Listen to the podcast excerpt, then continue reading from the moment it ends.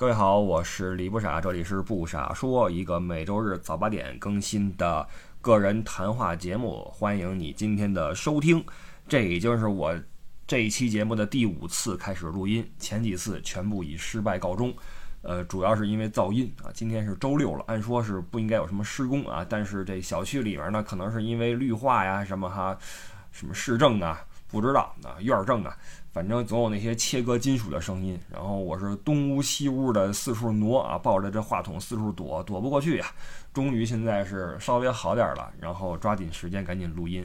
前几次要么就是录一半，咣叽这个噪音来袭；要么就是录一半，手机突然响了啊，银行说你这个个人信息要来更新一下哈，到我们什么什么行办理一下。今儿周六啊，周六怎么银行还在工作哈？所以。就给我一个感触，第一是我们这个社会真的是高效啊。到了周末，你看这院儿里边该干活干活，银行接着跟你在联络，这在欧洲是不可能的。周六你谁也找不着，什么事儿也干不了啊，是非常的这个这个安静啊。到周六，另外一个感触是什么呢？就是我们的城市生活好像，呃，跟噪音已经是息息相关了。就是你不录音，可能你没这感觉。你平时跟家看电视或者做饭，你不觉得外边吵。但是当你真正需要一个非常安静的，呃，空间的时候，你才会发现啊，原来我们的生活早已被各种噪音所包围，你很难找到一个完全安静的一个一个房间了啊。这也就是为什么之前我会，呃，四处跑出去。你说是在酒店开房录音，找一个什么咖啡馆的包房录音等等啊，因为。找到一个安静的空间真的很难，嗯，在德国很容易哈，找个周末几乎没有声音啊，尤其我住那地儿荒山野岭的哈，除了鸟叫和临时有几架飞机飞过哈，因为在法兰克福嘛，呃，其他的没有任何声音。嗯，好了，我们就来说今天的话题。哎，在此之前啊，呃，首先今天是一个炎炎夏日啊，这个三十四度高温，说是有雷阵雨，一点没有迹象。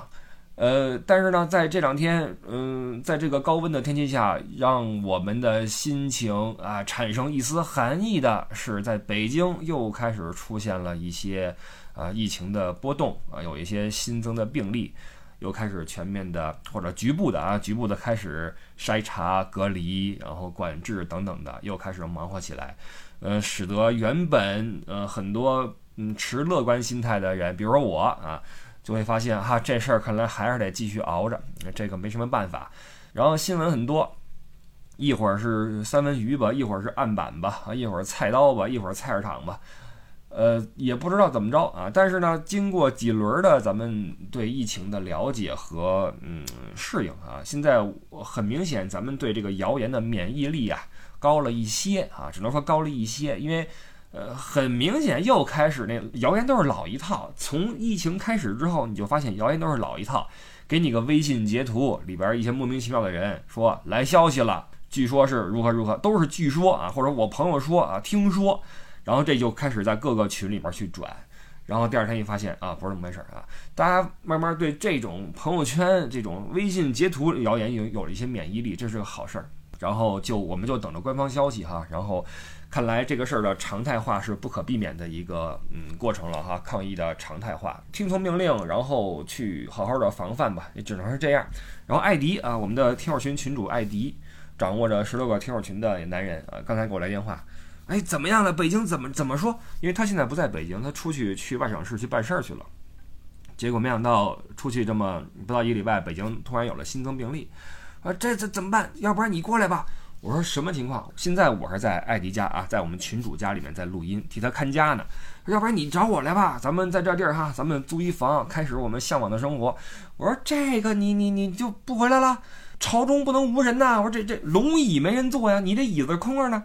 就现在我在他们家，给我一种这咸丰皇帝跑路的感觉，你知道吗？这个紫禁城没人了啊，我在这儿看家。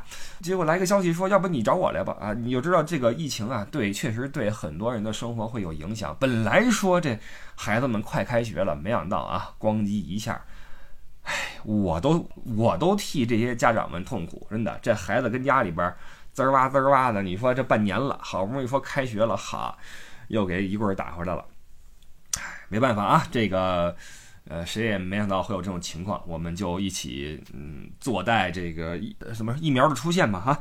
然后进入我们的正题，呃，这期的正题是老司机与科目一的一场大战啊，因为在刚刚过去这个周三呢，呃，我很嘚瑟的往群里边发了一些视频，是我呃去京风车管所旁边的一个驾校的一个理论考试场考场啊，我去参加一个科目一的考试，呃，高高兴兴考试去，然后那个。悲悲伤伤回家来啊，因为没考过，而且连续两次考试没考过。现在考科目一才能给你一次当时补考机会啊！我用了这次机会之后，两次都没过，然后灰头土脸就回来了。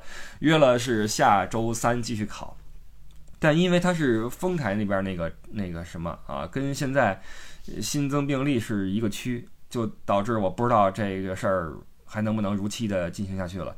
实际上，为了这个考试，我已经折腾了半年。半年前我就在在成都找到这个地方，我说我要报名考试，因为我是有德国驾照，我要换成中国驾照，必须要考这个科目一。说不行，你必须要回你的户籍所在地去办这个事儿。于是我就来了北京，来北京报名考试。当时还还是在春节前后，什么时候的都是。我说不行啊，一个是过节啊，不行，再来吧。过完节再来啊，疫情啊，再来吧。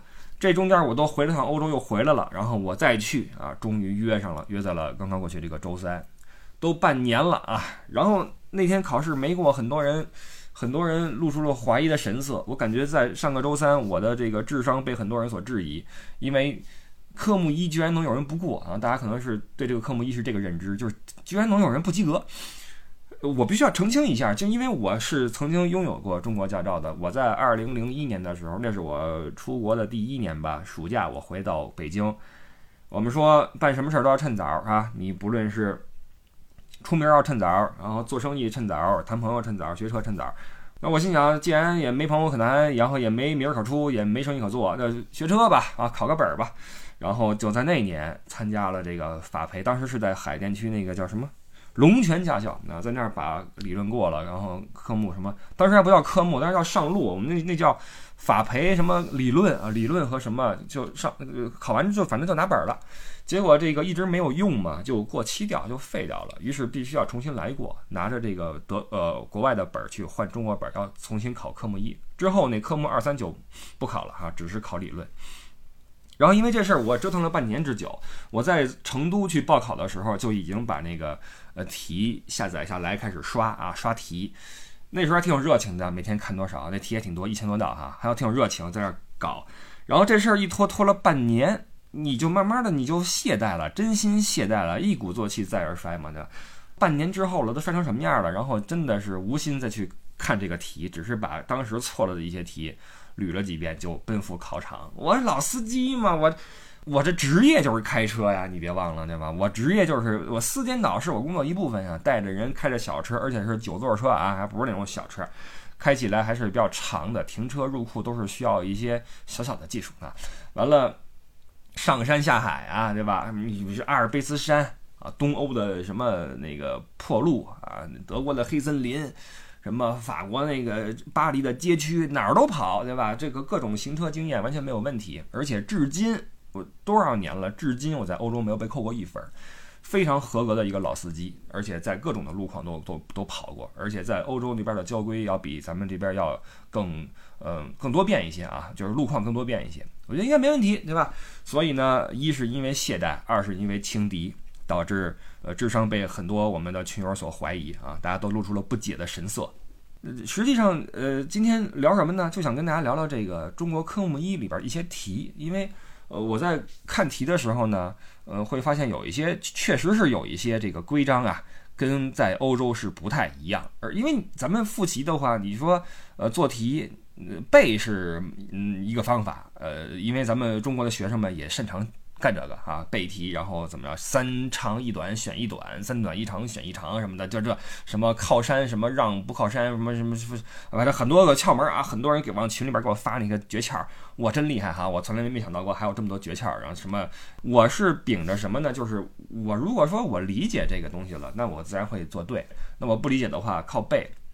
就会累一些，所以我就按照自己的理解去做题，结果发现，哎呀，好难，因为呃，更多的这个题呀，在我们的科目一里边啊，对我来说比较难的题，都不是考那些驾驶习惯、驾驶的理论，而是一些你比如说啊，我给你念个题啊，呃，机动车驾驶证遗失的，机动车驾驶人应当向哪里的车辆管理所申请补发？A. 核发地，B. 暂住地；C 居住地；D 户籍地。这个我心想，你驾照丢了，你就住哪儿就哪儿找哪儿的车管所去办吧。然后选了 C 居住地，结果咣叽错了哈，应该选 A 核发地。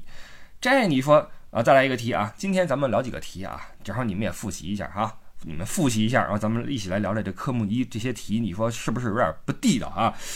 下一题，机动车登记证书、号牌、行驶证丢失或者损毁的。机动车所有人应当向哪个部门申请补领换领？A. 驻地交警支队车管所；B. 驾照核发地车管所；C. 登记地车管所；D. 当地公安局。这一题一出，我觉得首先 D 不应该，D 是自首的地方啊，我没犯事儿不应该自首。然后结合上一题，既然是核发地去申请补发驾驶证。那我这登记证书丢了的话，是不是应该也是这个核发地？于是选了 B 啊，驾驶证核发地车管所。结果咣叽错了，应该是 C 啊，登记地车辆管理所。完了，再看下一题啊，驾驶人在驾驶证核发地车管所辖区以外居住的，可以向居住地车管所申请换证。哎，有了前两个题作为这个什么哈，不是说住哪儿就能哪儿办事儿啊，这个你没那么容易，你要么去什么核发地呀，要么去什么户籍地呀。于是这题我选错误哈，不能够向居住地车管所申请换证。结果咣叽错了哈，正确啊，可以向居住地，是不是玩我？是不是玩我？朋友们，你们觉得就是我？咱们首先说一个我的想法啊，就是。我觉得驾照考驾照主要是为了让人会开车，以及遵守各种交通规则，不要出事儿。你本儿丢了，找有关部门去办。什么叫有关部门？你那个什么幺二幺二三什么那 A P P 啊，什么北京交警 A P P，上面都会有解答，或者说有有有电话。你让我背这个，因为这个不让我开车。哎，我觉得是个事儿啊，这是个事儿。完了，呃，再来一个题啊！还有一个题，我做完之后，这个觉得很惊讶，是什么呢？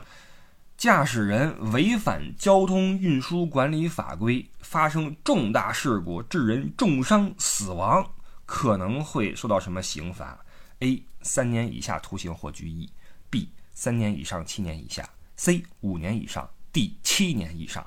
我寻思着，你违规造成人重伤和死亡，不得来个七年？结果不行啊，答案是 A，三年以下。我的个妈！我就没想到啊，这个把人撞死了就三年，最高三年。我没想到啊，然后这事儿是让我觉得有点神奇。然后呢，呃，别跑，跑了的话就是三年以上，七年以下。完了，呃，这是跑了之后人没死，跑了之后人死了，直接七年以上。所以就记住了哈，要么撞人了，呃，不跑，三年以下。呃，跑了没死，三年以上，七年以下；跑了死了，七年以上啊！这是一个死记硬背的题。完了，还一题是让我感到有点奇怪，这是在我开车的习惯里面所没有的啊，或者说我接受的这种行车教育里面没有的，就是驾驶机动车超车应该提前开启左转向灯，变换使用远近光灯或者鸣喇叭。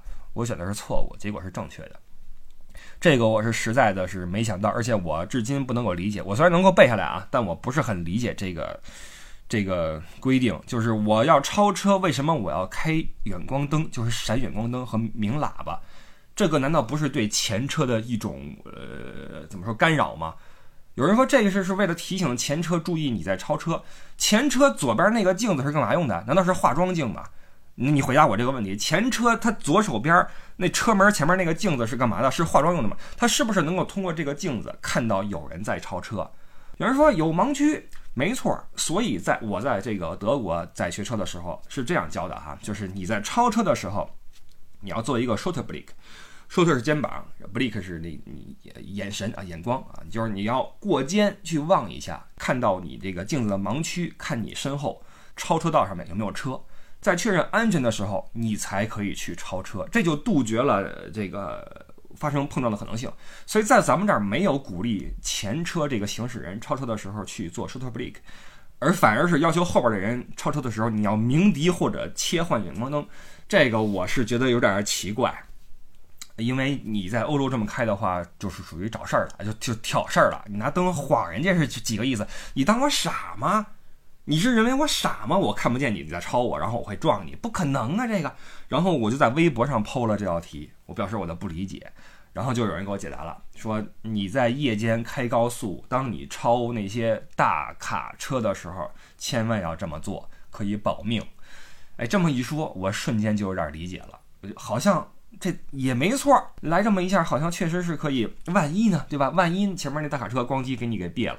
但是我相信很多很多在欧洲开车习惯的人，或者在那边拿本的人，回来之后考这个题会错，因为不会在超车的时候切远光灯啊。呃，而且一系列的哈，你看这道题，夜间驾驶机动车通过人行横道时需要交替使用远近光灯，A 正确，B 错误，要选 A 正确哈。感情不只是超车，就连夜间过人行横道也要晃这个远光，那你不是把行人晃晕了吗？人家过马路过得好好的，你这样咣咣咣一晃，什么意思呀？你是让人过还是不让人过？因为在在欧洲呀。在示意对方过的时候，用远光灯切一下。比如说，这个两辆车会车啊，只能过一辆，两辆车都停下来了，然后决定让的那个司机会嘣嘣一晃，然后那个被闪的那个人啊会过去。这是一个提示你你先走，是一个礼让的行为。但在咱们这儿哈是是一种警示行为啊。这个好家伙，你要是晃一欧洲人，他以为是哎谢谢啊，一走咣叽你把他撞了，还齐了哈。然后这个三年以下哈，这个包括这个题。在暴雨天气驾车，刮水器无法刮净雨水时，应怎样做？A. 减速行驶；B. 集中注意力，谨慎驾驶；C. 立即减速靠边停车；D. 以正常速度行驶。有意思了啊！当这个下雨，雨刮子无法刮净雨水的时候，怎么办？那以正常速度行驶不应该。这题无论如何把 D 排除。那么 A 减速行驶好像对，B 集中注意力谨慎驾驶，我觉得没错。C 立即减速靠边停车，这个感觉不太对，因为这立即减速靠边停车，后边车怎么办？追尾怎么办？于是 C 应该抛出。我一刨，嘣儿错了。这题就应该选 C 立即减速靠边停车。这你是不是玩我？怎么？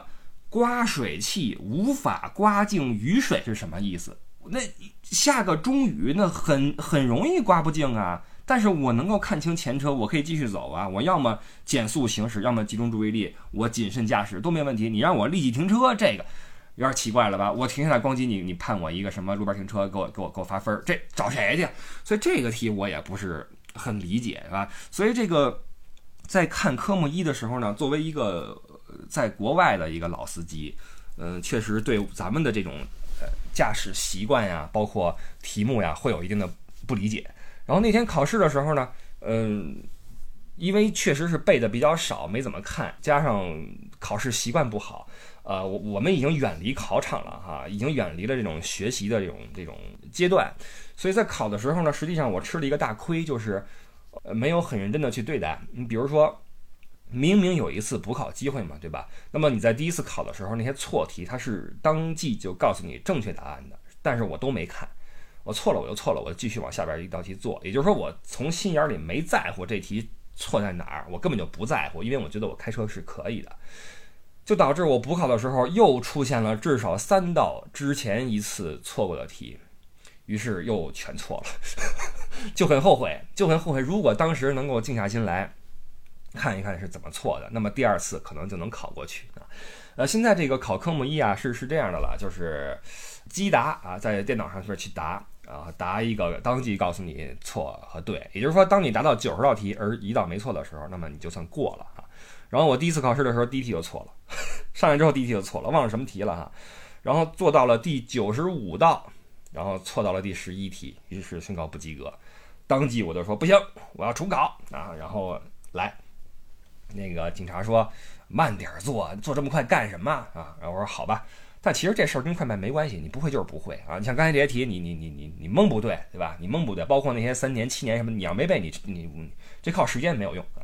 然后第二次做，做到了第七十九题，错到了第十一个，就很遗憾的就落马啊！不禁感慨这个东西不认真对待还是不行的哈。然后这个交通这事儿也想聊一聊，就是。除了法律规定啊，除了这个这个交规，那实际上我这次在国内我想拿本儿，那肯定目的是以后是要上路的。于是这次回国我就一直在细心观察，呃，咱们国内这个路况，然后就会发现这个路况因国家不同啊，规则不同啊，是有很大的区别的。嗯，这一点早在欧洲的时候我就发现，嗯，实际上交通秩序或者说路面情况这个东西啊。嗯，在我看来，它不只是跟什么车的数量什么有关系。你马路上人多就乱吗？不一定。那你说德国人可比人口密度可比什么意大利、法国要高，但是德国人开车非常的秩序井然。但你到了意大利跟法国的话，开车就就狂野一点啊，就就随性一些。当然这有好有坏啊，之前我们节目里有说过。但是这个规则包括路况会跟国家的不同而有巨大的区别。那从规则上来说，我就发现。对近光灯的需求却没有任何的强制性的这种说法，所以导致我在咱们国内经常看到晚上天都擦黑了，很多车在路上没有开那个那个近光灯，就没有这个习惯，让我觉得很诧异。因为在欧洲这个几乎是一个必开的东西啊，一定要开近光灯。这个可能是跟那边的路况比较复杂有关系，因为那边城市面积都不大，出了城就直接扎进森林，扎进什么山洞，扎进山上。那就需要你这个灯光作为一个辅助，是一个安全信号。在咱们这儿都是城市，城市照明都很好，所以很多时候大家对近光灯没有什么概念，也没有因为这个被罚分儿的吧？我猜。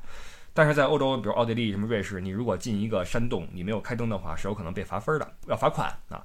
所以这是一个很大的区别。包括一些细节，你比如说，呃，欧洲那个路口都很小嘛，它没有那种机动车左转带行区是没有的，不存在。在中国的话。嗯，比如北京，我这次就注意看啊，呃，有一个左转待行区，还有一个灯儿啊，灯儿一亮，你开进那个待行区，然后再继续等那个信号灯再走，这个在欧洲是完全没有的。如果让我去的话，我就懵了啊，我就不知道怎么开了。这灯一绿怎么走，我是真心不知道，必须要去去学。包括有一个右转这方面的一个区别，我觉得是很很很大，就是在欧洲，路口红灯基本上是禁止右转的。我不记得有哪个说路口红灯允许你右转是没有的，除非它有另外一个小灯儿告诉你一个绿箭头往右，你就可以转弯。但是基本上是是没有的。在咱们国内的话，尽管直行是红灯，但是当你身处右转道的时候，你是可以转弯的。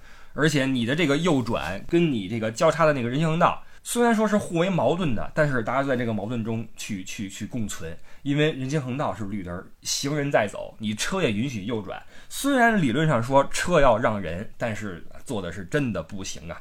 现在我知道咱们国内很多城市在抓这个交通啊，在抓这个车让人这一块，但是在北京实在是太不行了。我觉得在北京这个路面，我我反正我觉得是比较恶劣，对行人来说比较恶劣，对司机也比较恶劣。我在网上看到一个。一个北京的一个一个死循环，我找一下啊，这个微博上面啊说有个朋友说的好，北京是个死循环，是个恶性循环。你做一个高素质司机，到最后能被气死。路口堵死，你不上，别人上，你一辈子过不去。网格线你让出来，别人就堵上。你不违停，停在收费停车位要走好远。别人违停停得近，还不交停车费，还不罚款，爽字一逼。你发现这些人违法违规没素质，也没人管，也没人谴责，只有你自己守规矩守法，像个沙雕啊！这是一个北京的一个恶性循环，这个我深有体会。就是，呃，从交规上来说，我发现虽然说咱们呃法培和科目一都考了，什么网格线不能上，路口如果前面堵死的话，你要在路口外等候什么的，但是没有人照做呀，真心没人照做呀，那就我就会。很疑惑，就如果到时候轮到我上路的时候，当前面这个路口，比如说我看前面堵死了，那我是进去不进去？我进去的话，我堵了这个横向的车，会被人骂；我不进去的话，会被后边的人骂。怎么着都是挨骂。然后那你说怎么办呢？包括很多这种类似的情况，都是他逼着你要去违规，你不违规的话，人觉得你有病，而且你又不落好。然后人家违规的又没有什么惩罚，这就很尴尬了。延伸一点就会延伸到我们对“规则”这两个字儿的这个理解上面。前两天我在微博发了一个我自己的一个感慨，就是我去北京新街西四呃西四那个华田延吉，我去吃碗冷面，因为那儿正宗嘛。我发现那个大厅全是抽烟的，至少有三四桌、四五桌，前后累计绝对有四五桌抽烟的，而且抽的非常的自然。北京市公共场所禁止吸烟多少年了？我说这是事儿吗？我觉得这这很很不 OK 啊！于是我就趁那个一个服务员从我身边路过的时候，我就问他，我说：“哎，大姐，能抽烟吗？”他说：“不能啊。”很很那个义正辞严的告诉我：“不能啊。”我说：“那你我旁边这桌抽烟的你管不管？”我就一指，然后那桌正跟那儿啊抽呢，他就过去哈说：“哎，这儿不能抽烟啊，要抽门口抽。”然后我就观察被制止的那个人哈，他几乎是没有任何的说。不好意思，或者说没有啊，没有说哎呦不好意思啊，绝对没有。他听到之后啊，甚至就是眼睛稍微斜了一下，然后就微微的点下头，然后使劲的嘬了两口，意思就是说别着急，抽完就完了啊。嘬了两口之后，慢慢悠悠的把烟往地上一扔，餐馆啊往地下一扔，脚一碾，完事儿了，这就完事儿了哈。完了，过了三分钟，这哥们儿又掏出一根烟，堂而皇之，非常自然就点上了，继续开始抽。不仅如此，他同桌的那几位一起跟着一块儿抽，然后这个我就想找那个服务员，发现已经没人看我了，就知道我可能会有多事儿啊，多事儿的话等于是难为他们，他们也不想揽这事儿。我想那算了，我也甭这儿招人讨厌了，对吧？所以你看，我成为了整个这个场面里面最招人讨厌的一个人。我就把这一幕发在了微博上面，就有人劝我，有一个人说啊，有人说现在很多这老爷们儿啊都都没素质啊，拿这种没素质当什么个性？我您这话呀。不完全，因为那一桌啊还大姐，大姐跟着一块儿抽，所以这事儿不不能说老爷们儿背锅啊，这是第一。第二就是餐馆确实是不怎么管，这个觉得能睁一只眼闭一只眼，没人投诉就算了。有人跟我说哈，说你应该投诉，投诉的话还有什么奖励什么的，我真的是没有时间去弄这事儿去。我投诉的话，我还得拍照取证、打电话什么的，我懒得弄。我只是想知道，或者想试探一下，就是大家对这个规则是怎么看的。然后这一幕让我知道，哇。在咱们北京现在的这个情况啊，大家对这个规则，对这个公共场所吸烟这个规则就是这么看的。然后就就有人就劝我说：“那个你要明白，呃，这个这是咱们的一个特色啊，中国一个特色。这样做也有好处呀。你看，虽然在国外大家对规则执行的很很认真、很死，但是这样的话你办事不方便呀。在中国的话，任何一件事儿，你看似办不了的事儿，都有办法把它办成，这就是这个的好处。”大概其也就是告诉我说，中国这样有中国自己的第一，这是国情啊，这是特色；第二，有它的好处。这话我觉得你说的对，是没错的。但是我想问你一句，就是，呃，你是不是觉得这个特别 OK，这个特别好？如果你认为这是一个最好的一个状态，这是一个社会最好的状态，那也就算了，咱就别聊了啊。但是但凡你认为这事儿还能更好的话，那我就想问，那你你这种默许和这种宽慰自己的这种心态是是怎么来的呢？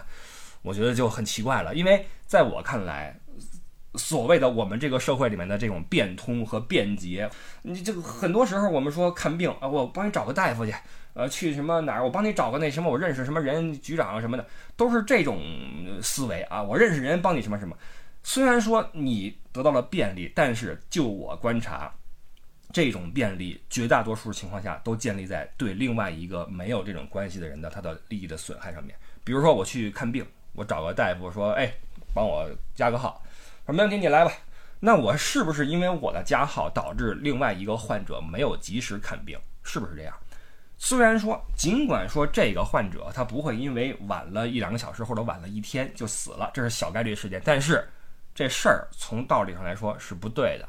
因为我认识人，我有关系，我就侵占了别人的时间，这是不对的。这话你同意不？所以绝大多数我们所认为的便利。其实都是我们默认的一种所谓的人品守恒啊！今天我占你个便宜，明天你占我个便宜，就获个心仪就过去了。你认为这是 OK 的吗？我不这么觉得。我觉得，如果说我们想成为一个发达的国家，或者说你认为你的城市是一个。呃，现代化的城市，那这些事情都应该消失。就是说，北上广深有一些城市是在这方面做得非常好的，巨讲规则，巨讲这种契约精神，然后守法，然后监督。有城市做得很好，但是为什么在有些地方就不行？我觉得这就是咱们不好的地方，应该拿出来去去讨论、去说，而不是自我宽慰，对吗？你想不想让我们的社会变成一个一个法治社会？你不能说哎，咱们就是人治社会，就就这么着吧？我觉得这不 OK。虽然说我在餐馆，我我说大姐，这这怎么回事？我没有起到任何作用，而且让我自己成为了这个餐馆里最招人讨厌的一个人。但是当我这样的人越来越多的时候，这个事情会不会慢慢变好？我认为会的，我认为会的。尽管这是一个漫长的过程，但是如果说没有人像我一样事儿多，没有人认为这个事儿需要被人监督、需要被人提点、需要被人指摘的话，那这个就就没人去管了。我们就这么稀里糊涂过下去吧，那你作为公民，你你的义务在哪儿呢？你的权利在哪儿呢？能不能别这么糊弄？我的意思是，对吗？所以这个从行车环境上到什么对规则的这种观察上，我是觉得咱们还有很多提升的空间。我希望大家不要太玻璃心，又觉得说这又是什么被西方洗脑啦什么。我是觉得这次回来，我是觉得通过我办一些事儿什么的，我在发现我们这个社会在变好。我们呃，比如说去找公公务部门办事儿，越来越便捷，越来越快捷，而且对方的态度越来越好。那同时，我也发现我们在很多地方还有不足。那这个不足，我希望咱们能够呃一起去去聊这个事儿，然后有一个正确的看待这些不足的态度，而不是说觉得挺好就这样挺好。我觉得这个态度不 OK 啊。然后还有一点就是。既然你也承认我们的社会进步了，我们的国家进步了，那你能不能看到我们的国家在由以前的一个可能比较无序的相对人情的社会，向一个法治社会，向一个秩序井然的社会在转变？这就意味着我们如果想进步，这些都是一些必然的一些结果。你不能说我们又要进步，我们要什么怎么，然后这些规矩又没有，然后都搁那糊弄，我觉得这就不对啊，这就不对。所以这个是我近期的一些从。考科目一来的一个小感触，完了，尴尬的是我约的是下周三去补考科目一，但现在因为是在我是在丰台那个教管所要去考，现在丰台又出了新的病例，所以也不知道能不能考成。如果考不成的话，这事儿又要拖，从一月份拖到了现在了，半年了，这本还没弄下来啊，真的是折磨死人了。而且，呃，上次我在走的时候，那个警察跟我说，回去之后你看看科目四，我说科目四，科目四是什么东西？说科目四跟科目一差不多，也是那些驾驶什么习惯什么的。我说，难道说我下次再来考试还要考我科目四？他说不是下次，这次就有科目四，所以回去让你看看。哎呦，当时我醍醐灌顶，难道说我这次考的是一加四混一起考的吗？然后我就懵了啊，因为我只看了科目一。哎呀，时代在变化啊，已经跟我们当时那个时候差别很远了。然后说起学车啊。很多人可能还有一些回忆，就是在吉普车上面哈，大家围着一个教官，今天递烟，明天递酒，然后考完试请吃饭什么的啊。在我学车的时候，这个现象已经很少很少了。现在的话都规范了。你看，这又是一个活生生的例子吧？从前你你觉得我们这事儿，我们托关系，我们塞烟递酒什么的。慢慢的，我们这个社会变成了，你只要合乎规范，就能够把事儿办成，而不用像以前那样去递烟递酒走人情，这不是个好事儿吗？所以当时在二十年前我在考驾照的时候，已经变得规范多了啊！所以这个社会也在在进步，在发展。最后想说一点，就是通过我最近在看这个考试题啊，包括上个周三去跑了一次考场啊，还是令人感觉学习是一个挺令人开心的事情的，就是因为我们。嗯，可能忙于工作，忙于家庭，已经很长时间没有能够学什么东西了。你发现没有？你在年轻的时候，可能你还有动力，你去念书，你去考证，考各种的资格证，然后你会觉得很爽。但是到了这个年纪，三十多岁、四十岁的时候，你会发现，呃，你可能没有功夫去吸收新的知识了。但是当你有机会去返回到那个状态的时候呢，你会发现，当时一直在学习的那个时间是特别美好的时光，因为。呃，在学习中你可以心无旁骛，而且你感觉自己在进步，你会有成就感。所以尽管考科目一这什么成就感，对吧？这都是都是人人必会的玩意儿啊。但是通过这次学习，让我找到了一丁点儿曾经的年少时期那种大家一起学习、一起去考场、一起去领证的那种感觉，是一种很好的一种回味啊。所以不论学什么，哪怕是抽点空闲时间。看点随便什么东西，然后跟人聊一聊，我觉得也是好事儿。所以这都是我最近大战科目一的一些体会。然后这个大战还没有结束啊，我也不知道能拖到什么时候去。呃，希望下个礼拜三能搞定啊，搞不定的话就就头疼，好吧？OK，这就是我们今天的这个。不傻说，然后新浪微博艾特李不傻，入群的话是 L E Y O U E D D I E，L E Y O U E D D I E，可以跟我们的群主注明入群啊，你会到我们的第十六号听友群，然后我们就下个周日早八点继续再一起来聊吧，祝您下周呃愉快健康，OK，我们下个礼拜再见，拜拜。